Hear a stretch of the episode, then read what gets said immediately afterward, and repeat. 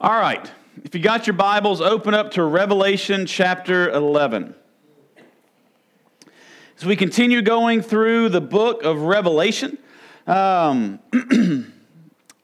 we take kind of a little uh, parenthetical pause in kind of the, uh, the timeline and the story we've seen so far. Um, and kind of where we're getting is close to the middle point. And what we're looking at tonight is kind of this uh, parentheses where we kind of get a, a broad overview of, of what is to come, with the emphasis being on um, God's salvation of Israel.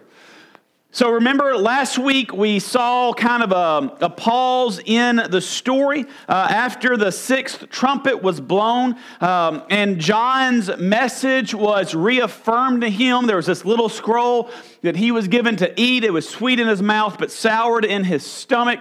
Uh, we talked about how the message that he had to take was sweet in the fact that this was God's plan, carrying out God's plan, but it was bitter in the fact that it brought about God's wrath and it brought about God's judgment on those who did not yet know Christ. And as we get to the end, we talked about how God's patience, uh, not that it ceases because God is always patient, but we get to the part of God's plan where God's patience is replaced by God's judgment.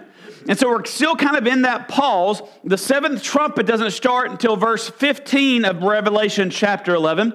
And so, in the first 14 verses of chapter 11, we're still kind of in this kind of middle spot where we're looking or getting a glimpse of one of the, the main things that is to happen over the back half of the tribulation. Most people take the, the seven year tribulation. Some people just call the whole seven years the tribulation. Some call the whole thing the great tribulation. Uh, some call the first three and a half years the tribulation, the second three and a half the, the great tribulation. It's all basically the same time frame. So, so far, most of what we have seen with the, the breaking of the seals, the blowing of the trumpets, all occur within that first uh, three and a half years. and so today or tonight, what we're looking at in chapter 11 is this kind of a middle spot before we move into the back half. So here's what I want us to do I want us to read verses 1 through 3. We're going to stop, we're going to pray. We're going to talk about kind of some of the, the different ways this can be viewed, and then we'll just kind of try to work our way through the passage. so let's read verses 1 through 3. It says, Then I was giving a measure, given a measuring rod like a staff, and I was told, Rise and measure the temple of God and the altar and those who worship there. But do not measure the court outside the temple. Leave that out, for it is given over to the nations, and they will trample the holy city for 42 months. And I will grant authority to my two witnesses, and they will prophesy for 1260 days, clothed in sackcloth. Let's pray. Father God, we come before you now. And God, I pray that as we look at your word, Father God, I pray for insight.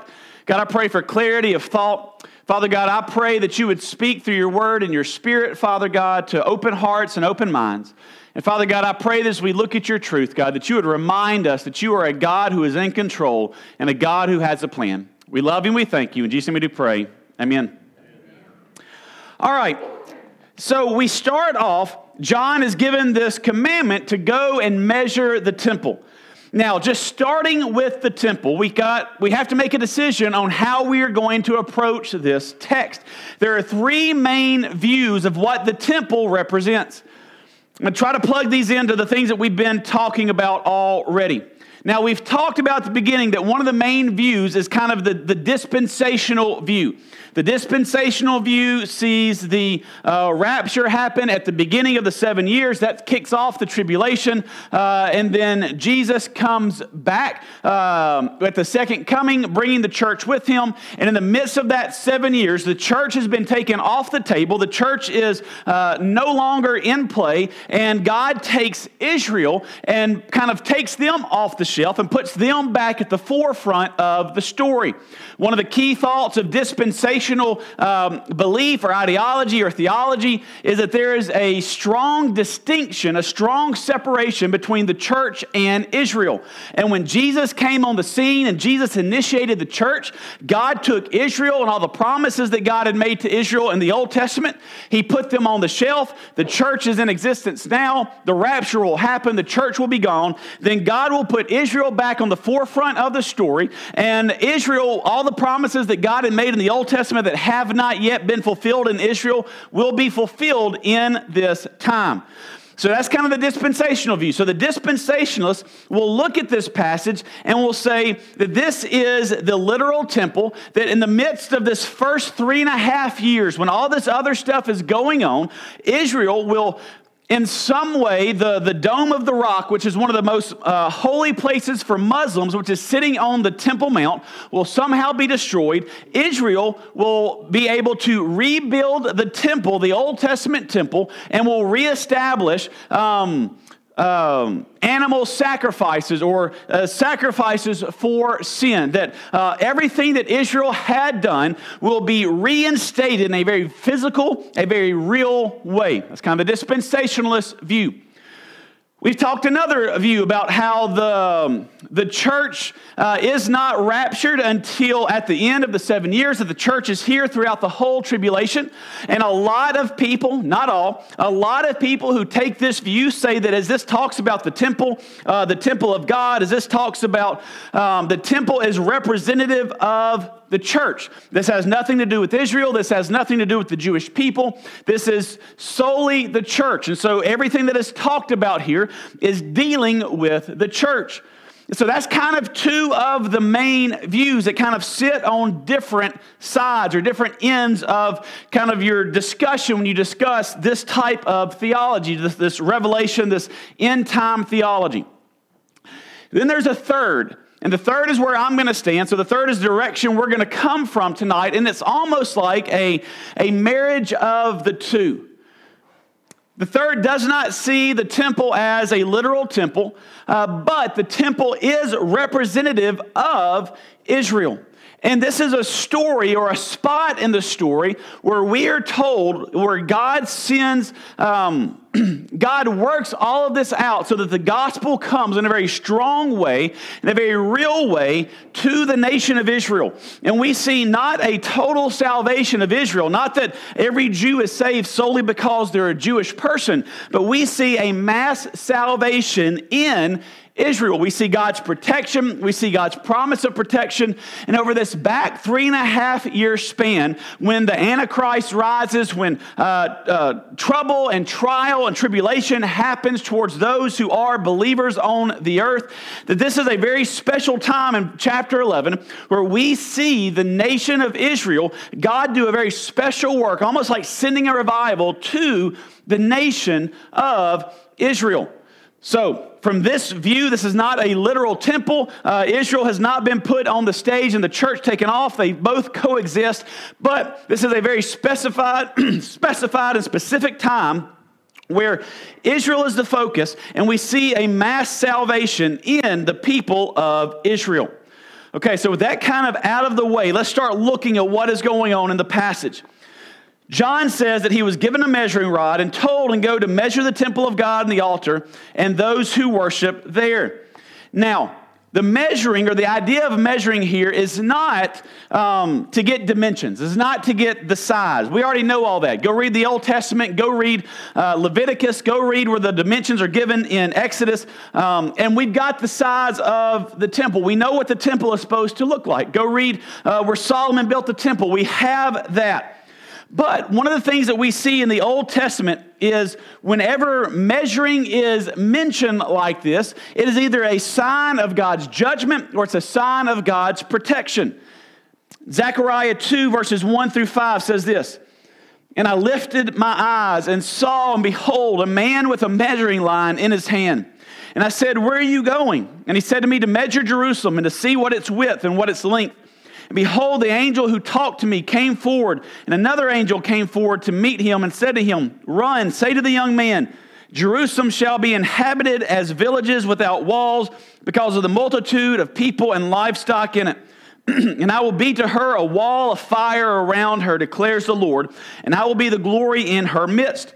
So, in that kind of story, we have the idea of measuring being God's protection. God says, I'm going to be the walls, I'm going to be the one to protect Jerusalem. And it's a declaration of God's protection, of God's favor. Well, in 2 Kings chapter 21, verse 13, uh, we have just the opposite. It says, And I will stretch over Jerusalem the measuring line of Samaria and the plumb of the house of Ahab. And I will wipe Jerusalem uh, as one wipes a dish, wiping it and turning it upside down. And I will forsake the remnant of my heritage and give them into the hand of their enemy, and they shall become a prey and a spoil to all their enemies, because they have done what is evil in my sight and have provoked me to anger. so there in Second Kings, we have this picture of measuring uh, being this idea of judgment. And so twice or multiple times, but those are two examples, we have the idea of measuring not being about dimensions and size, but being about a declaration of you're either under God's protection or you're under God's judgment. Well, in this context, as the temple and those who are in it worshiping are measured, they are measured for God's protection. God is going to protect those who are in the temple. Now, he tells them to measure the temple, those who are inside, but in verse 2 it says, Do not measure the court outside the temple. Leave that out, for it is given over to the nations, and they will trample the holy city for 42 months. The way the temple was set up, you had the building in the center. You had the holy place, and then you had the, the Holy of Holies. Uh, the holy place was where uh, the priests could go, they could perform their works, they could perf- go and perform their duties. But the Holy of Holies, only one priest went. The chief priest went once a year, and that was it. No one else went into the Holy of Holies. When Solomon's temple was built, that's where the Shekinah glory of God dwelt. Uh, that's where the people recognized this is where God is. This was the, um, the declaration that God was with Israel. And so you had the Holy of Holies and you had the holy place. And then outside of that, you had a few courts the, uh, the courts of the women, the courts of the, uh, of, the, of the Israelites. You had these, these open air spots where the nation of Israel could come, they could be taught, they could be declared, uh, God's word could be declared to them. Uh, they could come and to fellowship. This was kind of like their church area, their church spot.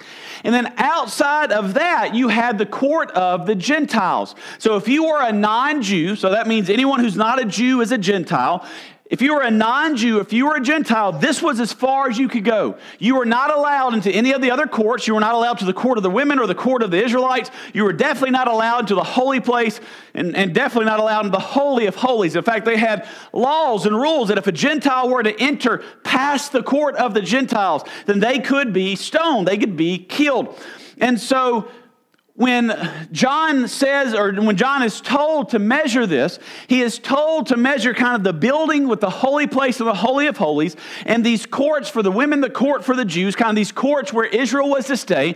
But this outer court, the court of the Gentiles, and the rest of the city was to be unmeasured, meaning they were outside of God's protection. And it tells us that they will be trampled on. Um, that they will be trampled the holy city uh, for 40, the nations will trample the holy city for 42 months. 42 months, that's that second year and a half. And so the picture that we have here is within this holy of holy, within this holy place, this place that was measured, there is a remnant of Israelites who have accepted Jesus Christ as their Lord and Savior.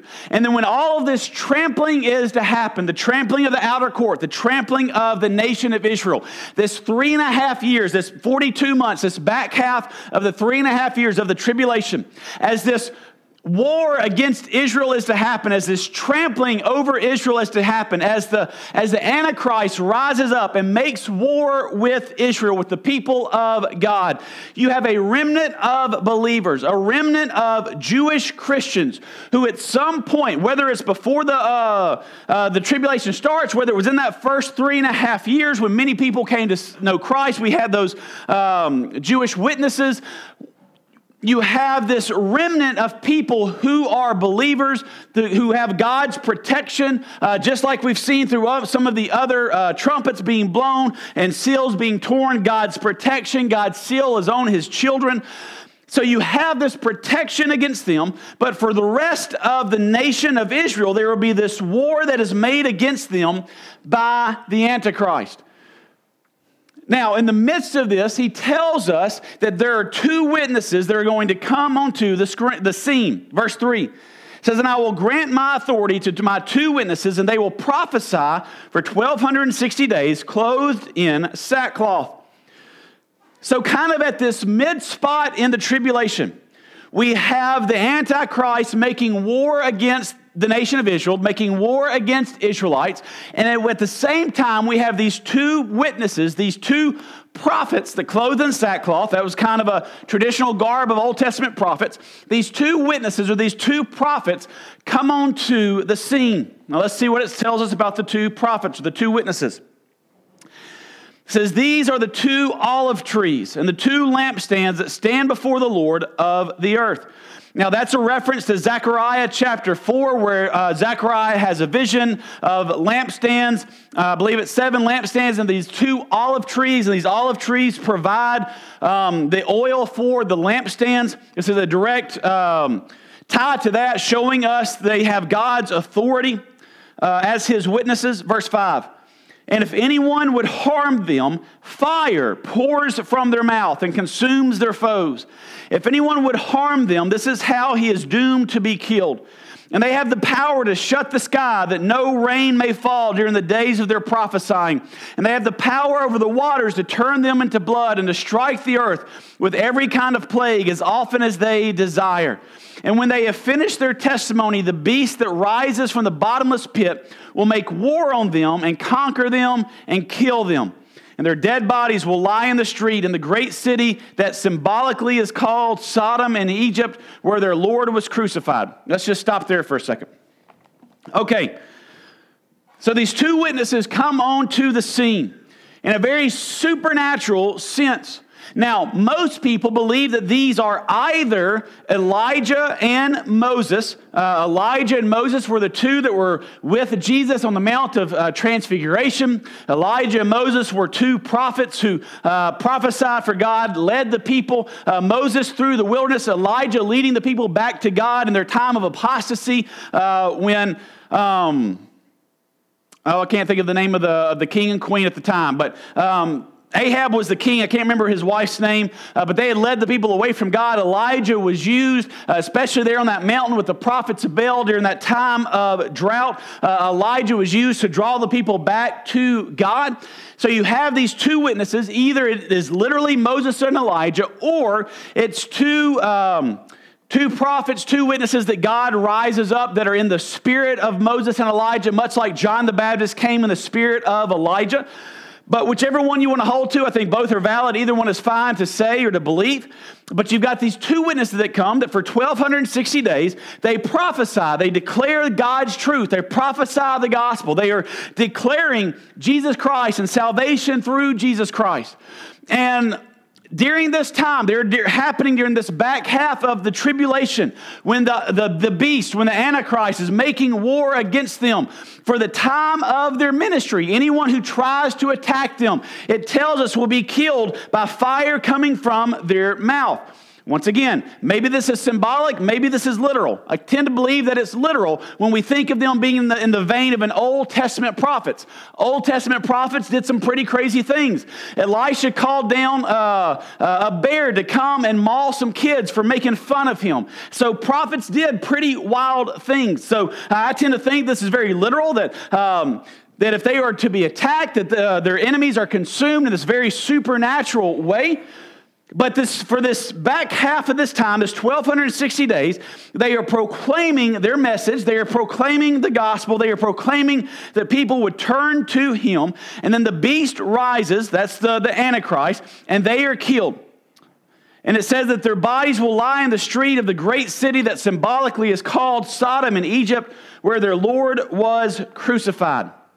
Now, I believe that this is giving us a hint into the nation of Israel at this time, which is another reason why I don't believe that. Um, that the church is gone and that Israel's been put back on the forefront because the city where their Lord was killed, that would have been Jerusalem. And so uh, the idea here is that these two witnesses would have been killed in Jerusalem for three and a half days. Their bodies are left in the streets for people to see. People all over the world will be able to see this, obviously through the internet, through YouTube, through everything else. And it tells us that, that Jerusalem is symbolically Sodom and Egypt. What does that mean? Sodom, we understand, is biblically um, one of the most depraved cities and stories that we are told about. Uh, that um, Lot went there and Abraham begged God to spare Lot and his family. Uh, God sent those two angels to rescue Lot and his family out of Sodom and Gomorrah before they were destroyed.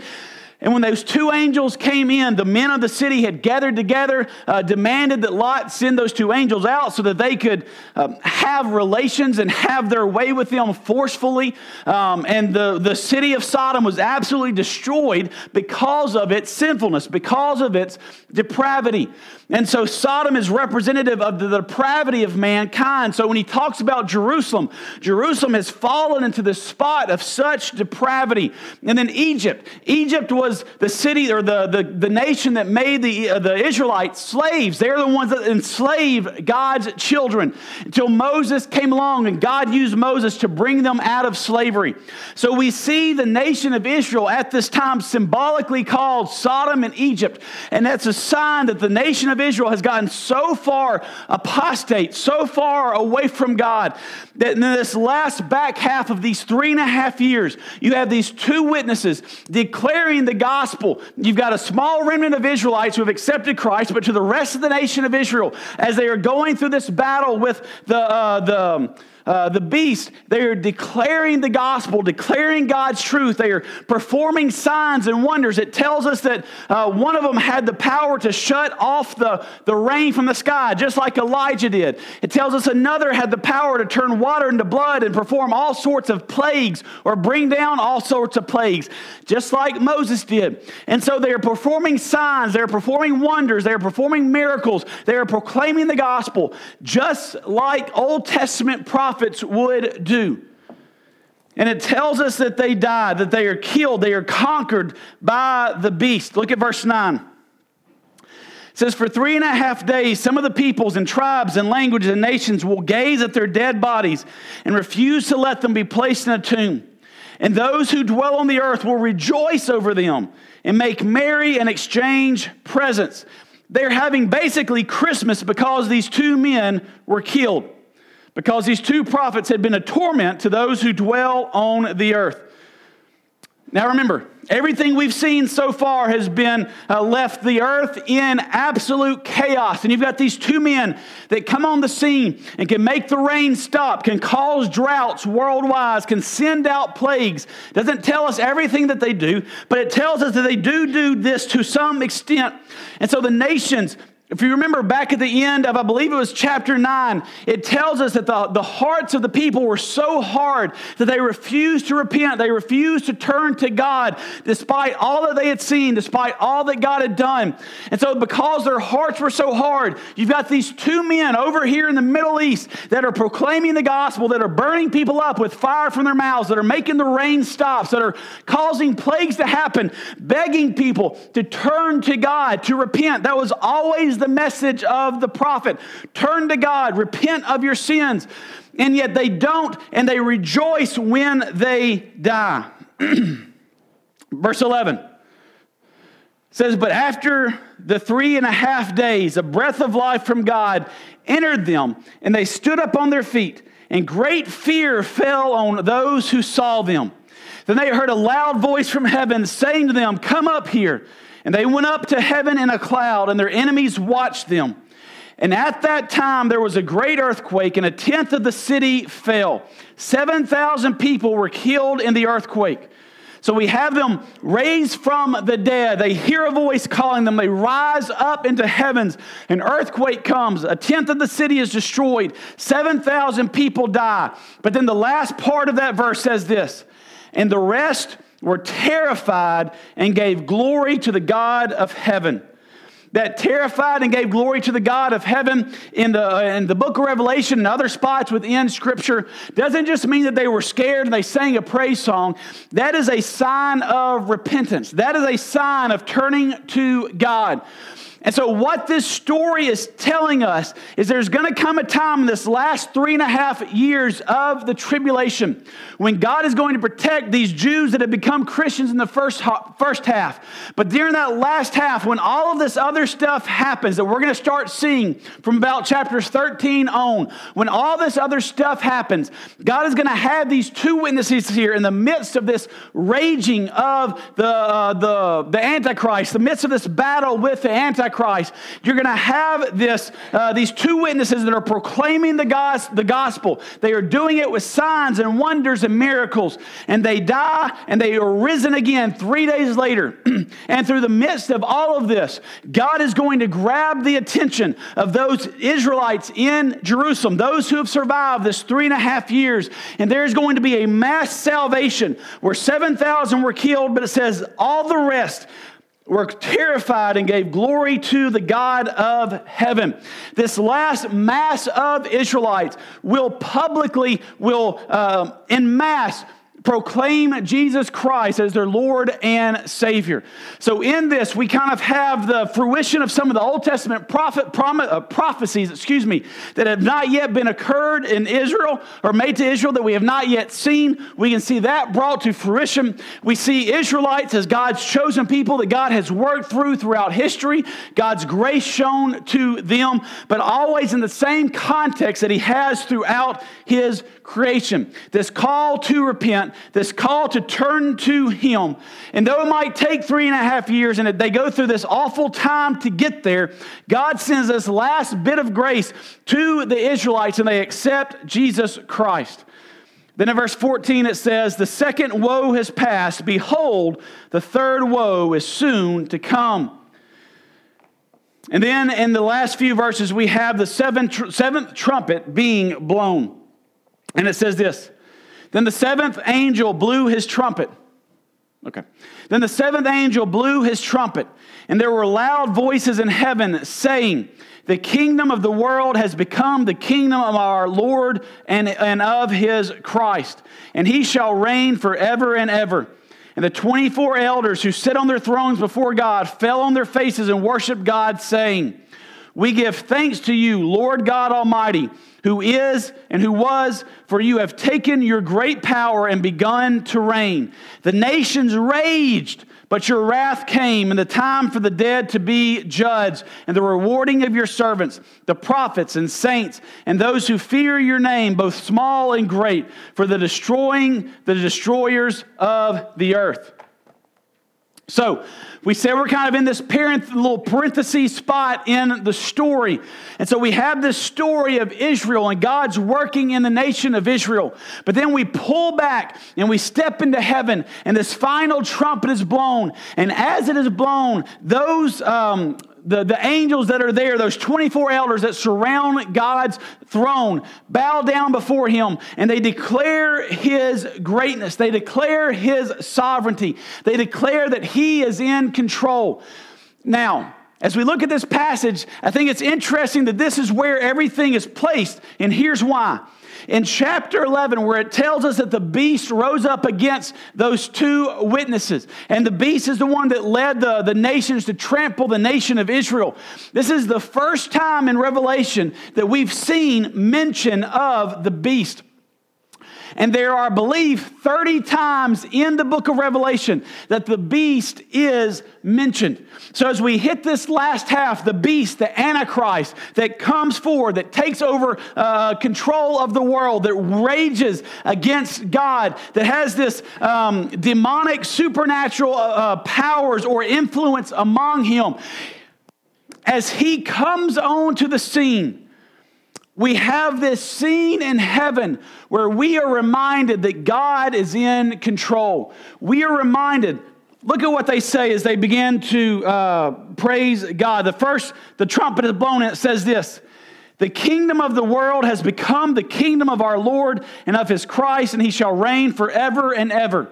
As the uh, Antichrist comes onto the scene, as the beast comes onto the scene, he comes on as this one world ruler that all the nations are combined. He is the king of the world. And yet it says the nation of the world has become the nation of our Lord and of his Christ when the beast rises up, when the Antichrist rises up thinking that they are in control, we still, we look back and we see in heaven and we are reminded no matter who thinks they are in control on the earth, God is always in control. God is always on his throne. God is always sovereign. God is always king. And then those elders began to fall down and worship, and they began to say, we give thanks to you, Lord God Almighty, who is and who was. That is, He is unchanging. He was, He is, He is to come. The God of the Old Testament is the God of the New Testament, is the God of eternity future and eternity past. It says, For you have taken your great power and begun to reign. Remember, the Antichrist has come onto the scene to reign. We are being reminded that God is always in control. Verse 18 is it's interesting. And it's interesting because of this. So often we see God's love praised, and we see God's grace praised, and we see God's uh, patience praised. It is not often that we see God's judgment and God's wrath being praised. Now, they are attributes of God. God does deserve to be praised for all that He is. And in this verse, we see God's God's wrath and God's justice and God's judgment being praised.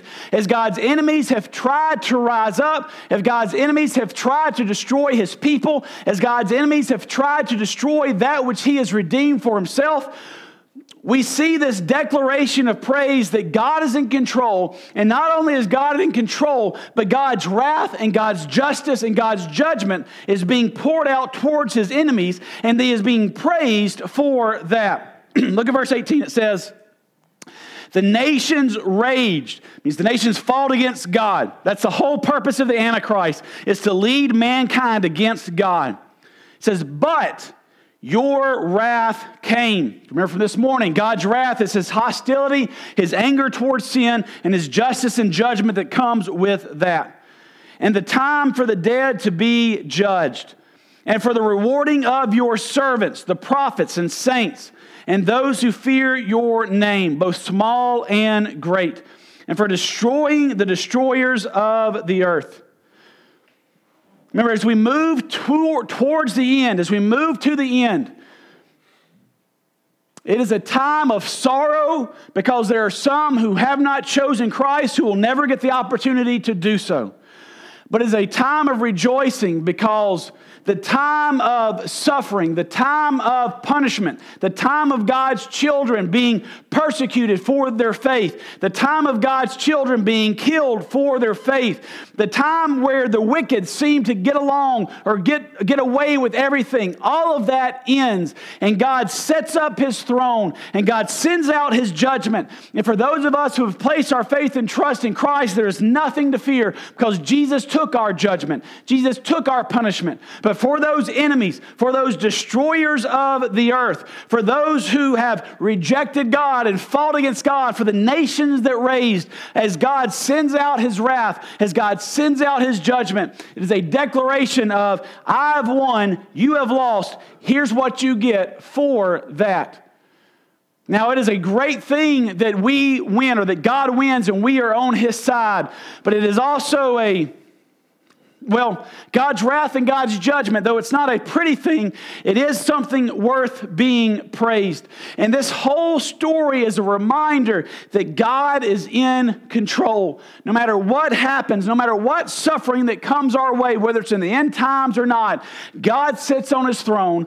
God has a plan. God is ultimately always in control. Whether it be through the saving of, uh, of Jewish believers, whether it be being reminded that God is in control as the Antichrist tries to take power, we are encouraged during or in this passage to remind to remember that no matter what happens in our life, we serve a God who is king, we serve a God who has a plan, we serve a God who has a purpose, and we serve a God who once everything is said and done, he stands at the end victorious for all time. There is none that can usurp him, none who can take his power, none who can rage against him to the point where he loses.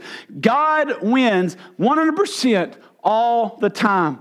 So, this is a reminder for us that we serve a God who is in control, and we serve a God who has this planned out, and we serve a God who can be trusted 100% completely. Let me pray for us to close us out. Father God, we come before you now and thank you for this time that you've given us. Father God, we thank you for the reminder, God, that you are in control. God, that no matter what happens in our life, no matter what we have to endure, no matter what happens at the end time, no matter who rises to power, Father God, you are in control. Father God, as we move to election time later this year, God, no matter who becomes president or who becomes congressman or women, you are in control. Father God, no matter what happens in our life, sickness comes our way, change of jobs happens, loss happens, God, you are in control. Father God, let us always remember that you are a God with a purpose. You are a God with a plan. You are a God who is good, and you are a God who loves. We love you and we thank you. It's in Jesus' name we do pray. Amen.